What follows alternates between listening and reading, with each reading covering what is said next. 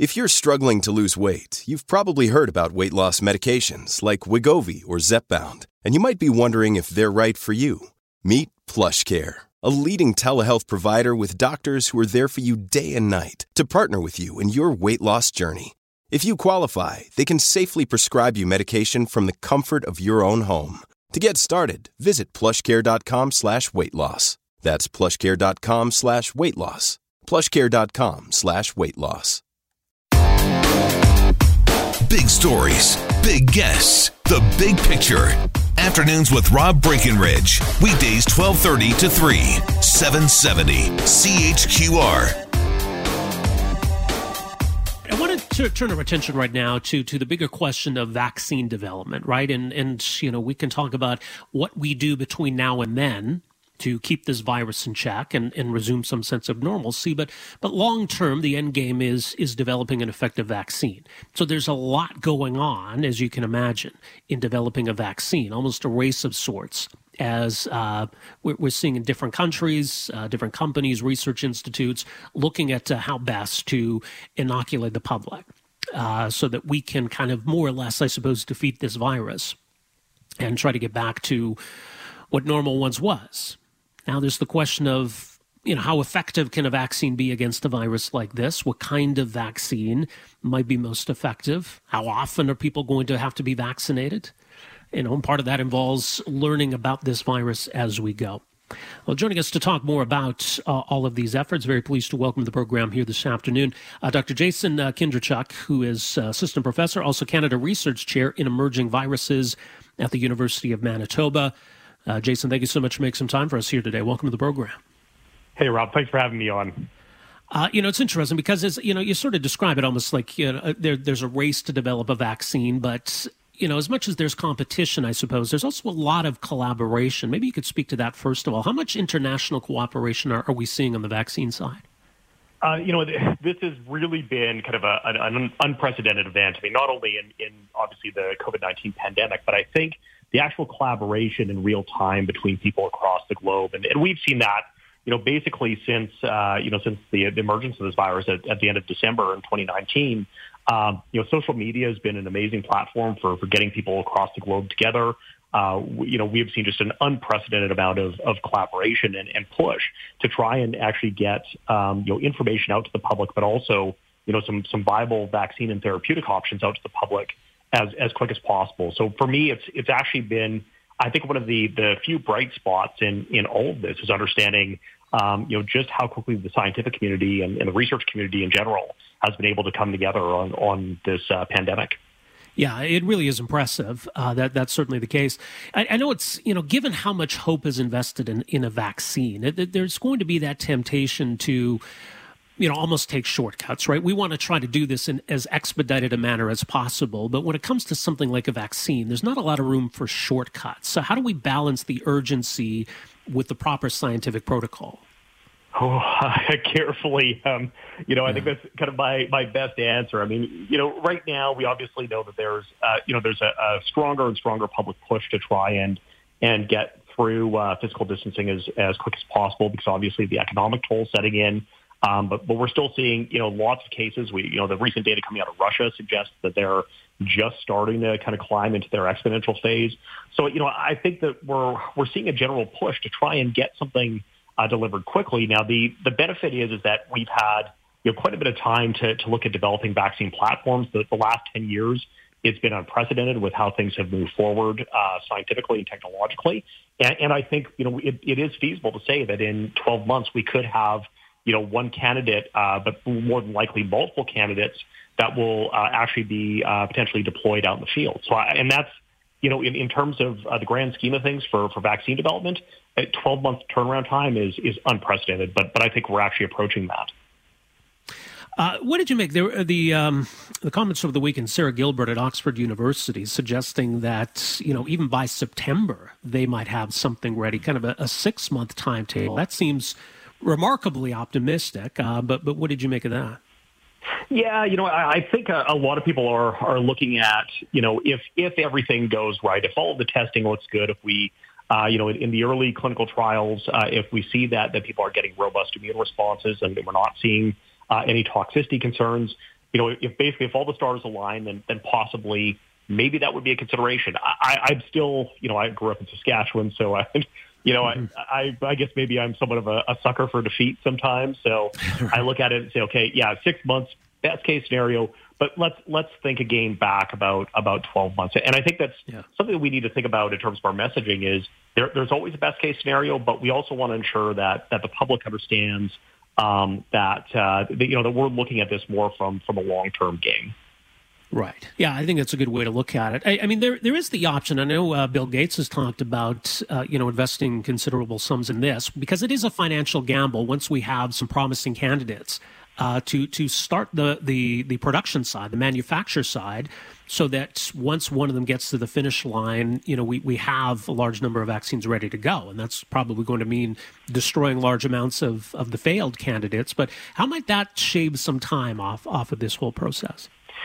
Well, you know, listen, as a, as a basic researcher, you know, myself, who's, you know, very reliant on, on getting funding to, to keep the, the lab afloat, I mean, ultimately, if, if you see an injection of, of a massive amount of capital, and in particular, if it is to, you know, essentially fast track, um, you know, develop, development and put essentially everything that's needed to try and, and get that, uh, that therapeutic out to, to market, um, you know, listen, it, it's going to, to kind of stir the pot and get a lot of people working very quickly. And I think you're going to get the brightest minds possible that, that are doing this work.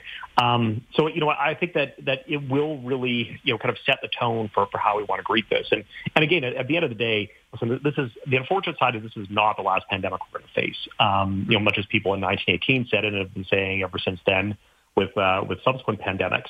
Um, so we, you know, we have to look at not only getting past COVID-19, but also again, once, you know, trying to set ourselves up for what is going to happen, uh, you know, in, in, you know the next bug that comes around the corner, and we can't predict when that will be, but we we do know for sure that, that we need to be prepared.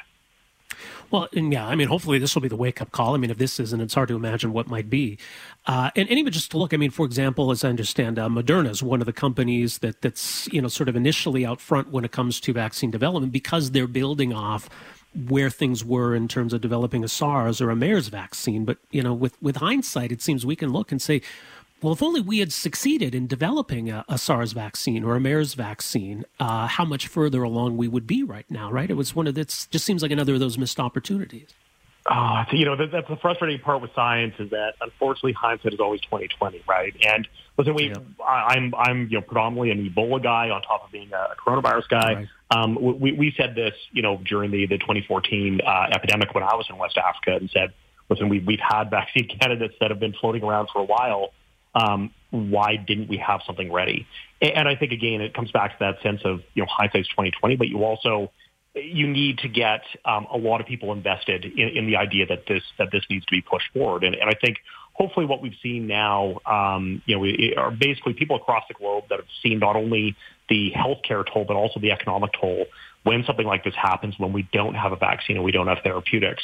And you know, I, I'm hoping that we we get public support um, behind us and as well as uh, government support to, to, to really invest in this. This is, you know, this is an area that we know we, we need to be doing better in. Uh, and I think we have the talent in Canada and, and, and, worldwide to, to be doing a lot better than we are. We, we just need uh, the, the investment in, in funding and the opportunity to, to actually push something forward. Mm-hmm. It's interesting too. Some of the the uh, vaccines that are in development, and I think people are more familiar with inactivated vaccines, attenuated vaccines, because that's that's typically what what we use. But it's also, you know, we're seeing here the idea of, of DNA based or RNA based vaccines. And, and that seems like something new. Can you tell us a bit more about that? Yeah, I mean, you know, listen, DNA vaccines uh, and RNA vaccines have been, you know, kind of in, in the pipeline for a while. Um, you know, this idea that we could potentially get, um, you know, the, uh, you know, the specific antigen or, or the, the protein or the component of the virus or the, the pathogen that induces an immune response um, being being produced without actually giving us uh, the the bug itself, and, and that would ultimately elicit a, a, an antibody response and, and ultimately gives protection. Um, you know, we, have seen varying varying success, uh, specifically within um, livestock. So, you know, VIDO and Saskatchewan did a lot of uh, DNA vaccine work, um, and, and, has continued to do a lot of DNA vaccine work. Um, we, have also seen a, a, lot of other platforms that have moved forward as well, with you know trying to uh, provide the components of of a virus without actually getting uh, the, the virus itself. And you know, I think that ultimately we're we're still trying to figure out the you know what the immune response is and and how the immune response works. And and listen, immunity has been evolving over you know thousands of years. Um, it, it's difficult for us to try and figure out uh, very quickly, you know, how to how to cater to it. But there are um, there's some pretty amazing uh, technologies that are being used now, and, and platform technologies like we've seen with Ebola, with the VSV, uh, you know, backbone uh, for for that virus that um, you know have have given really good protection, and now may actually serve as you know kind of a, a plug and play type of uh, vaccine delivery system. And in terms of understanding, you know, what the immune response is, and that, that's part of understanding this virus, uh, you know, whether a more serious illness confers more immunity than a mild illness, how long that immunity lasts, right? I mean, as we try to understand that, how, how important is that information then when it comes to, to vaccine development? Oh, it's, it's massively important. Listen, this is part of the reason why I'm a virologist and not an immunologist. Uh, mm-hmm. you know, I can I can do things in a lot more simpler terms. Um, for you know for for this virus, you know what we need to understand, and, and uh, we we definitely don't have a good idea yet is if somebody is naturally infected, if they have you know like you said mild disease versus uh, severe disease, what does that ultimately result in as far as their uh, their long term protection? So first of all, do they get a long term uh, antibody response? Um, you know, beyond the infection itself, and and we think that the likelihood is they should, but we don't know how long that would last and how specific it is.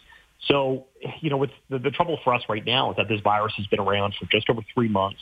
Uh, you know, now getting close to four months. We're trying to understand as quickly as possible what this virus is and what it does. It's been a little bit unpredictable.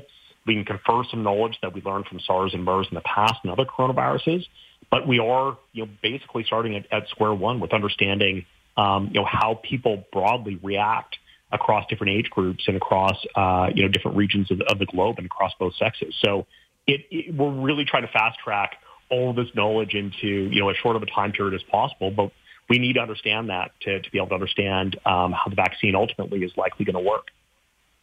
Well, and I guess the other question is, I mean, you know, part of understanding this virus is understanding, you know, how widespread it was, et cetera, who had it, and that involves serological testing. But is it relevant in terms of a vaccine? I mean, would would a vaccine only be given to people who hadn't had the virus, or or, or, or does that matter? Well, you know, again, I, listen, I'm thankful that there are people that, uh, you know, that are, are vaccinologists and, and public health people that will be making these decisions. Right. But I think, I think we'll get a better idea, right? So, you know, ultimately, um, you know, uh, because we don't know what the long-term immunity is, uh, you know, for somebody that's been infected and recovered, um, you know, the, the likelihood is that we're going to see, you know, I, I would think at least from my own um, uh, premise that, uh, you know, that vaccination or, or therapeutics would roll out to the people that, that are likely in, in the highest um, you know concern group, uh, so the ones that are at the you know the most at risk, and then likely would you know start rolling down from there. And you know the likelihood is as well that people, even if they've been exposed, because we don't know what their long-term immune response looks like, um, you know, vaccination will likely, at the very least, give them a boost. Um, so, you know, it, it, it, will hopefully provide a little bit longer protection than what they would have naturally had. Um, but, you know, I, I, don't think we're quite there yet. Yeah, very interesting. Well, we'll leave it there. Uh, Professor Chuck, appreciate your insight on all of this and uh, really appreciate you making some time for us here. Great. Thank you so much for having me on. All the best to you. Take care. Uh, that is Dr. Jason uh, Chuck, Assistant Professor, University of Manitoba, Canada Research Chair in Emerging Viruses. Uh, so, kind of an overview of, of where we're at in terms of vaccine development. And look, I mean, the good news is a lot of progress is being made. I mean, we should be careful about getting too optimistic. The idea of having a widely available vaccine in calendar year 2020, that doesn't seem realistic. That would be incredible if it, if it could happen. Um, but, but remarkable progress is being made nonetheless.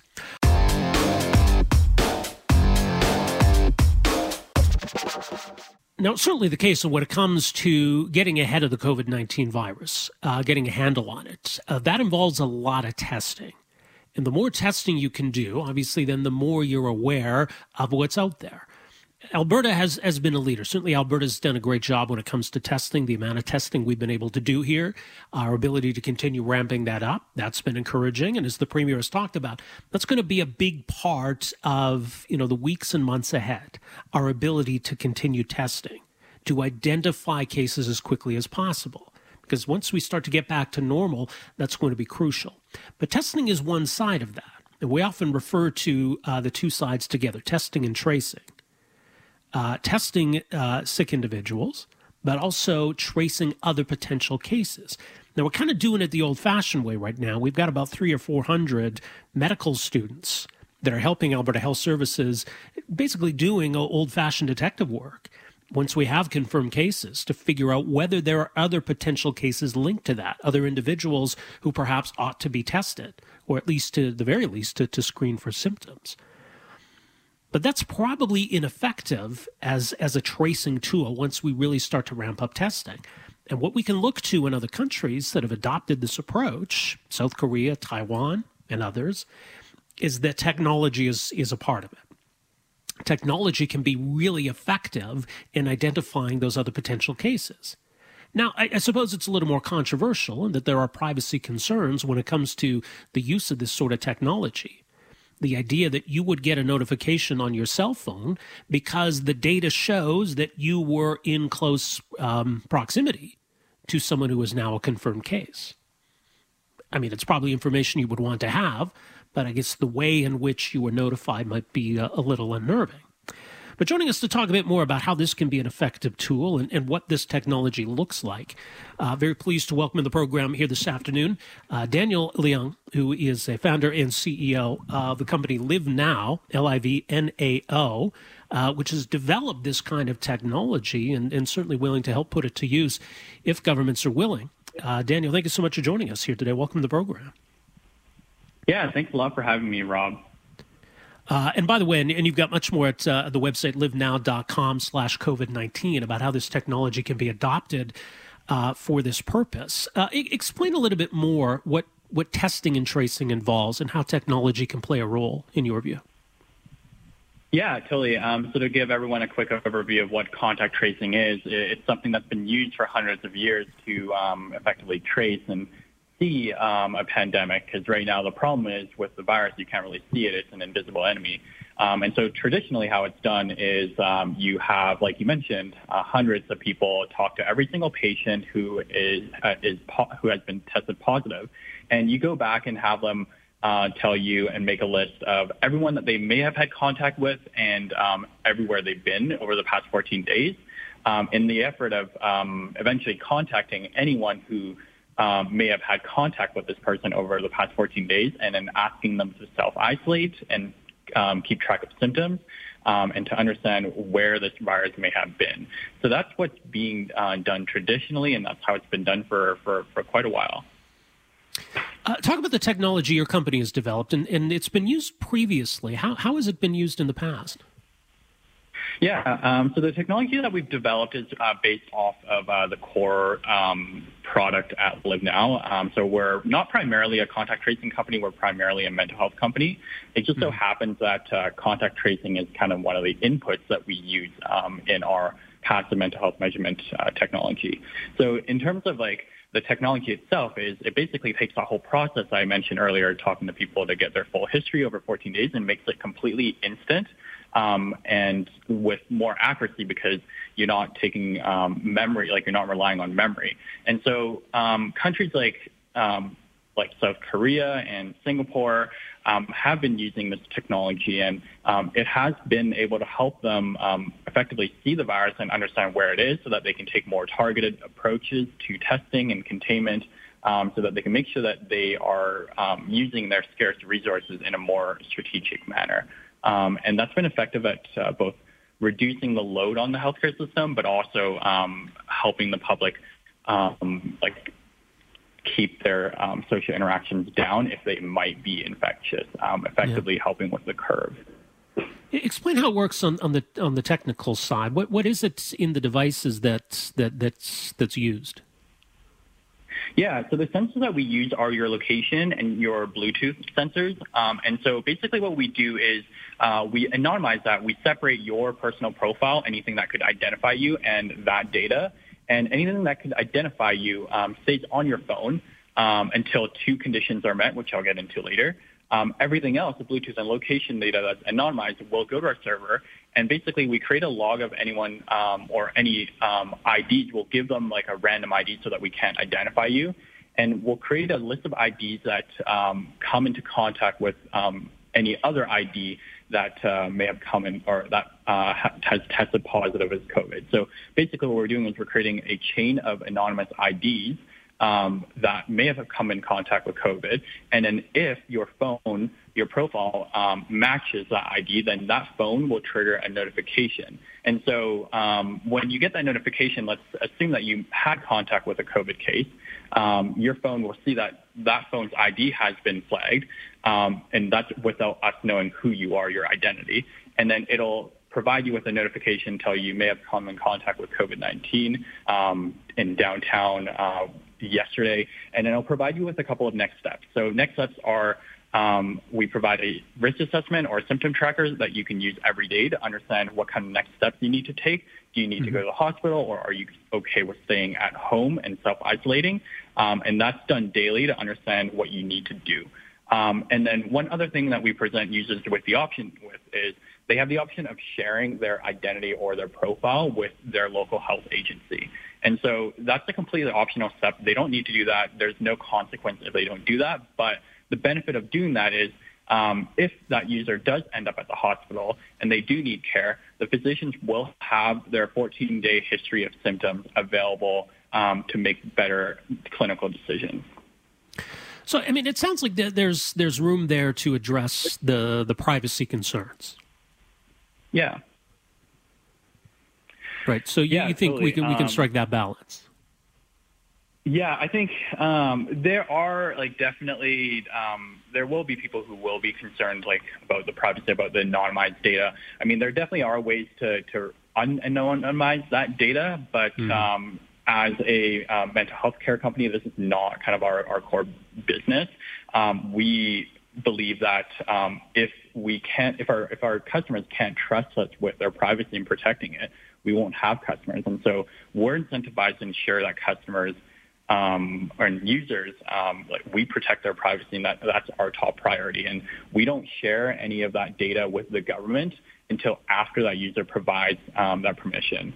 Um, and so we like take a really, really hard stance um, as a healthcare company on um, the privacy efforts, and we do everything that we can to make sure that uh, we respect that. We're also a HIPAA compliant company. Um, if uh, anyone knows what that what that means.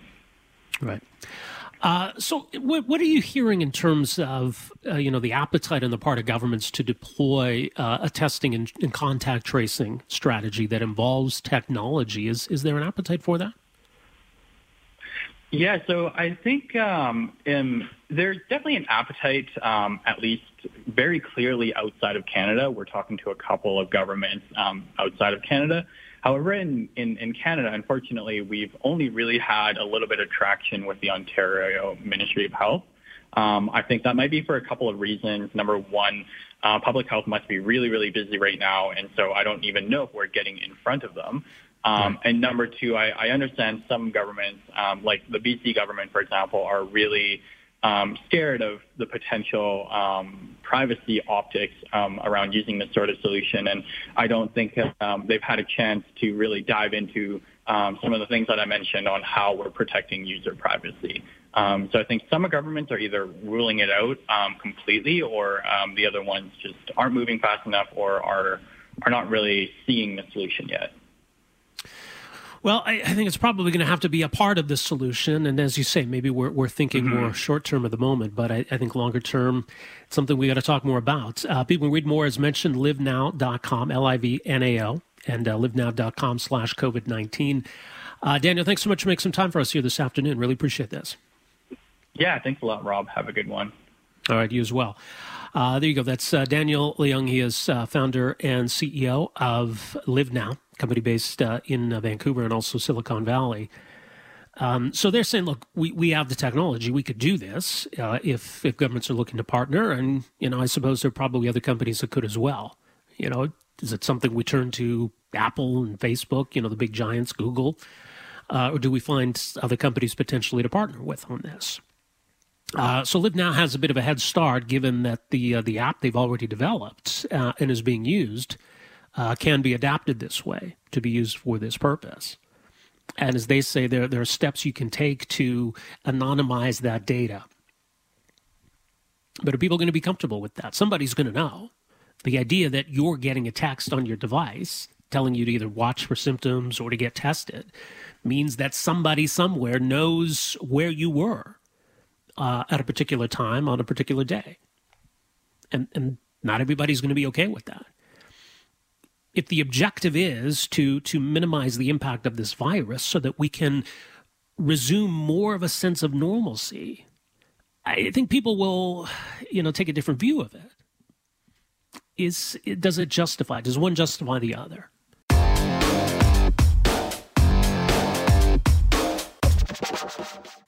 All right, welcome back. Now, look, in, in the meantime, as we try to get a handle on this this virus, we're very much in the day to day here and now of trying to respond in, in a public health respect, right? But uh, obviously, there, there are big questions about how we got to this point and how we hold China accountable, right? And we certainly have a good understanding of where this virus originated and when.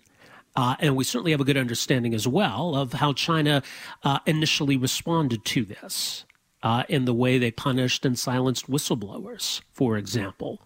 And so, certainly, there's going to be a need to deal, I think, with the way in which China has covered up uh, the origins of this pandemic and, and their role in allowing it to escape. Uh, escape from Wuhan, escape from Hubei province. And so we're, we're all dealing with that. So, so there's certainly that side of the story, which might not seem as relevant in the immediacy of what we're dealing with on a daily basis, but it's such a huge part of the story. Uh, released today is uh, a new letter, an open letter signed by more than 100 China experts and senior political figures describing uh, the Chinese Communist Party government's cover up of COVID 19 as China's Chernobyl moment. Also urging uh, China watchers uh, and others to uh, listen more closely uh, to those dissenting voices in China, the ones who have tried to warn us about all of this. Joining us uh, to talk more about this letter is uh, one of the signatories. Um, and by the way, you can read more at macdonaldlaurier.ca. Uh, but joining us on the line here this afternoon, very pleased to welcome to the program Charles Burton, who was a senior fellow with the Macdonald Laurier Institute.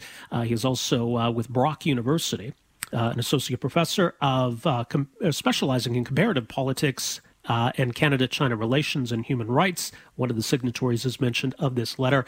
Professor Burton, great to have you with us here today. Welcome to the program. Good afternoon, Rob. Uh, yeah, it's interesting to, to, phrase it this way China's Chernobyl moment. And I think there, there are certainly a lot of parallels uh, to that situation. Why, in your view, is, is this um, an appropriate way of describing it?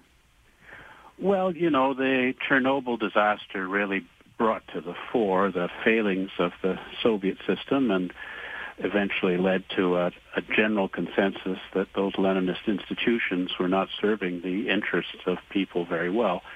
Now we have a situation here where, you know, we're fully aware that the Chinese government dissembled and distorted and withheld information about the coronavirus issuing politically motivated misinformation, and you know the WHO maybe collaborating with the Chinese regime, maybe not, uh, provided information to Canada, which informed our decision to not um, stop the uh, the flow of, of visitors from uh, the People's Republic of China until considerably later on in the in the game, and um, not to you know monitor them closely enough because China, via the WHO, had informed us that the uh, person-to-person transmission of the disease was not going on, and you know we know that our own um, Theresa Tam, Dr. Theresa Tam, our public health officer, had repeated this WHO um,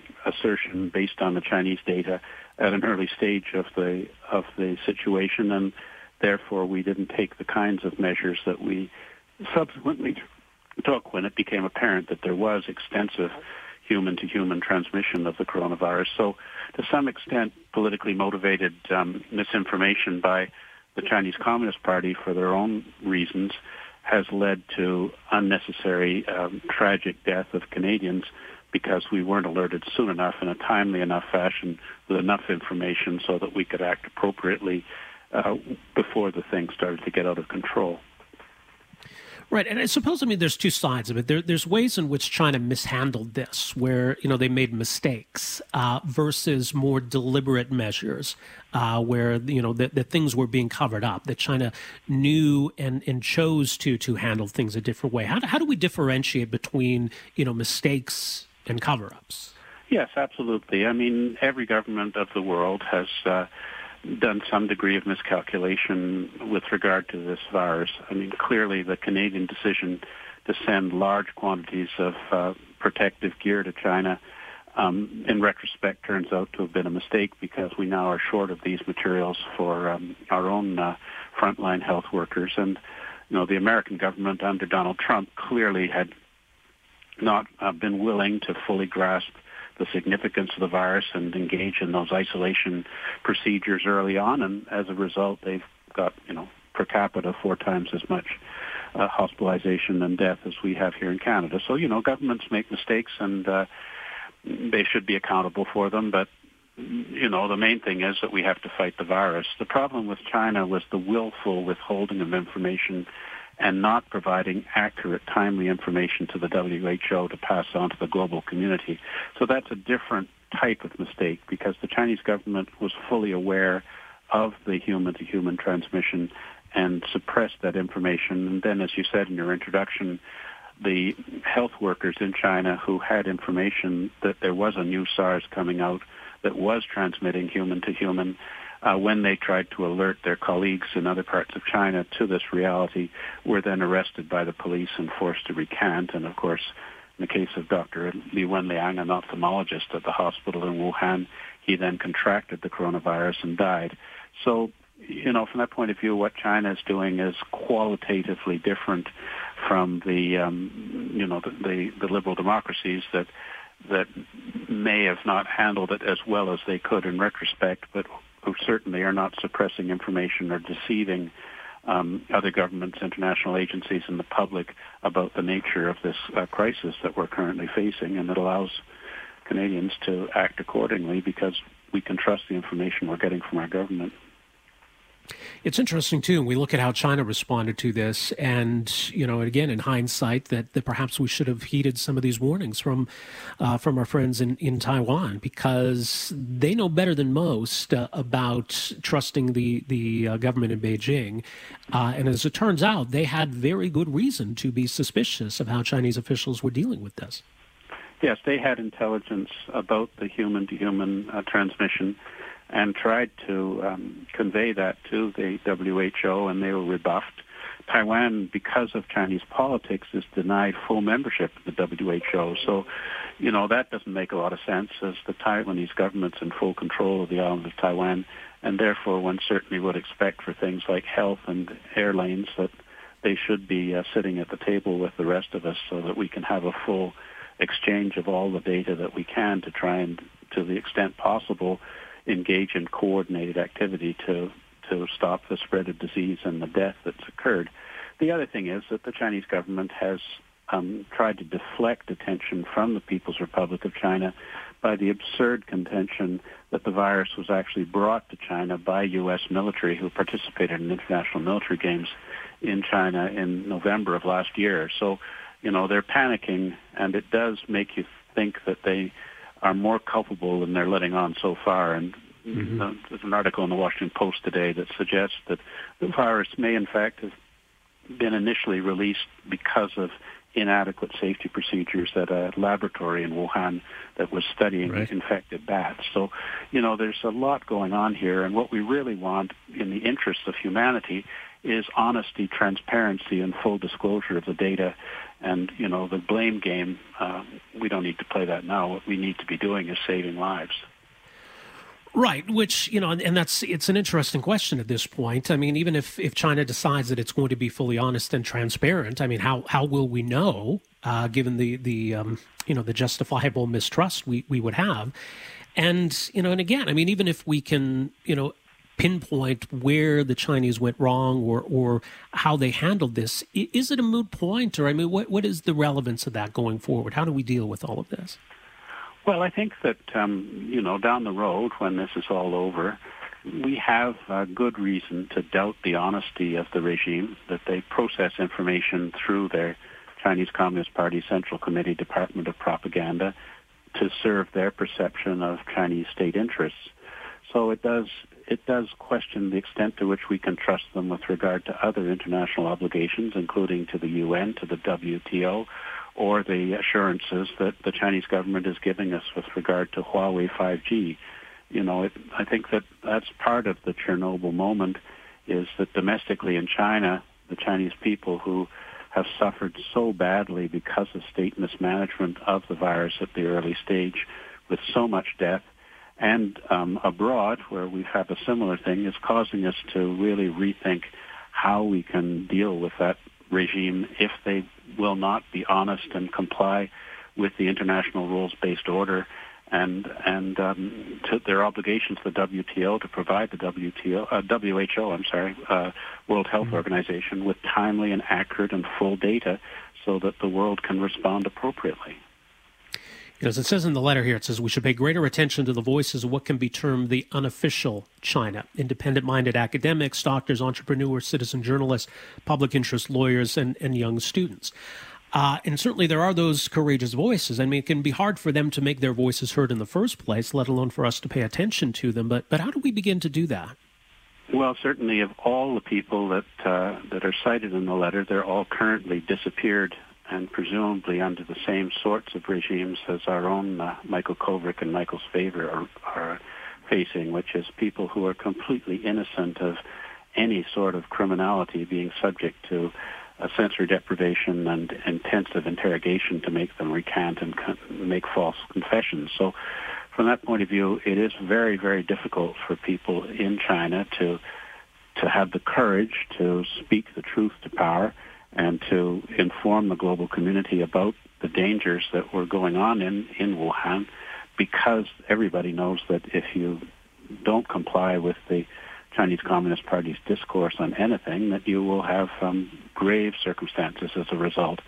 And it's, you know, because of the Chinese pervasive monitoring of the internet, social media, and, and uh, telephone text messages, you really have no means to, to get the message out without facing severe consequences. So I think from that point of view, we really have to be paying more attention to this and, and standing up more to the Chinese regime and not compromising in our dealings with them because we think that we can gain economic benefits by ignoring the gross violations of human rights, including the cultural genocide of the Turkic Muslims in the West and many, many other um, egregious violations of just norms of standard decency and and uh, commitment to United Nations governance standards, that we, we really have to, to, to not be pretending that this is not going on so that we can sell more in China and stand up for, for what's right and, and for the honest and courageous people who are trying to, to preserve what's good in China in the face of a, of a very harsh and repressive authoritarian one-party regime. Indeed. Well, people can read this letter for themselves. Again, it's up at um, macdonaldlaurier.ca. Charles Burton, thanks so much for joining us here today. Appreciate it. Good to speak with you, Rob. Likewise, all the best. Charles Burton is an associate professor at Brock University, specializing in Canada China relations, also a senior fellow at the Macdonald Laurier Institute, macdonaldlaurier.ca.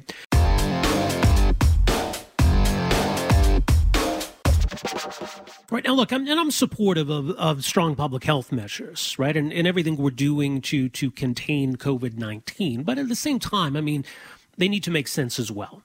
I, people are buying in, and people understand. I think the importance of of social and physical distancing to make sure the all doing our part. But there are obviously things that we can continue to do uh, that that still fit into that. One of one of the interesting things I, have seen in social media in, in, recent weeks, you've probably seen it too, is what they're referring to as porch portraits. Uh, photographers who are offering to to take family photos where you know the family poses on the front step, the photographer's back uh, at a safe distance, and it's kind of a unique snapshot of these kind of weird times.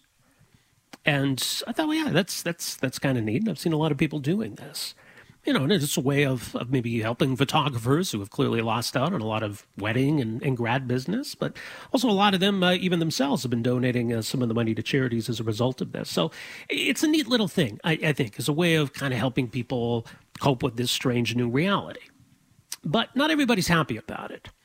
Uh, there's a National Photographers Association called the Professional Photographers of Canada that are actually asking its members to stop doing these porch portraits. They are strongly recommending that these these uh, sessions stop, even though they've they've kind of soared in popularity. So, is there is there a concern here? Why why why that warning? Well, joining us uh, to talk more about all of this. Very pleased to welcome in the program here this afternoon Bill Marsh. Uh, he's uh, an Alberta photographer, much more at billmarshphotography.com. Bill, thanks for making some time for us here. Welcome to the program. Hey, Rob, how are you? I'm doing well. Hope you're doing well as well. Um, let me ask you first of all, where, where, did the idea for these porch portraits first come from? Do we know? Uh, the first person I saw is uh, is Lori Creech in uh, down in High River. She always does fantastic uh, marketing ideas. Uh, she's a, a, wonderful photographer. I saw her first do it. I think she's the first in the world actually to uh, to do it. We're uh, we're colleagues on Facebook and, and friends. So I saw uh, what uh, Lori did, and she did it for just the first weekend. Mm-hmm. And then um, a person I know in Calgary, Neil Zeller, who's doing quite a few, he uh, picked up some slack. And then I've been doing them out in Cochrane and Calgary as well.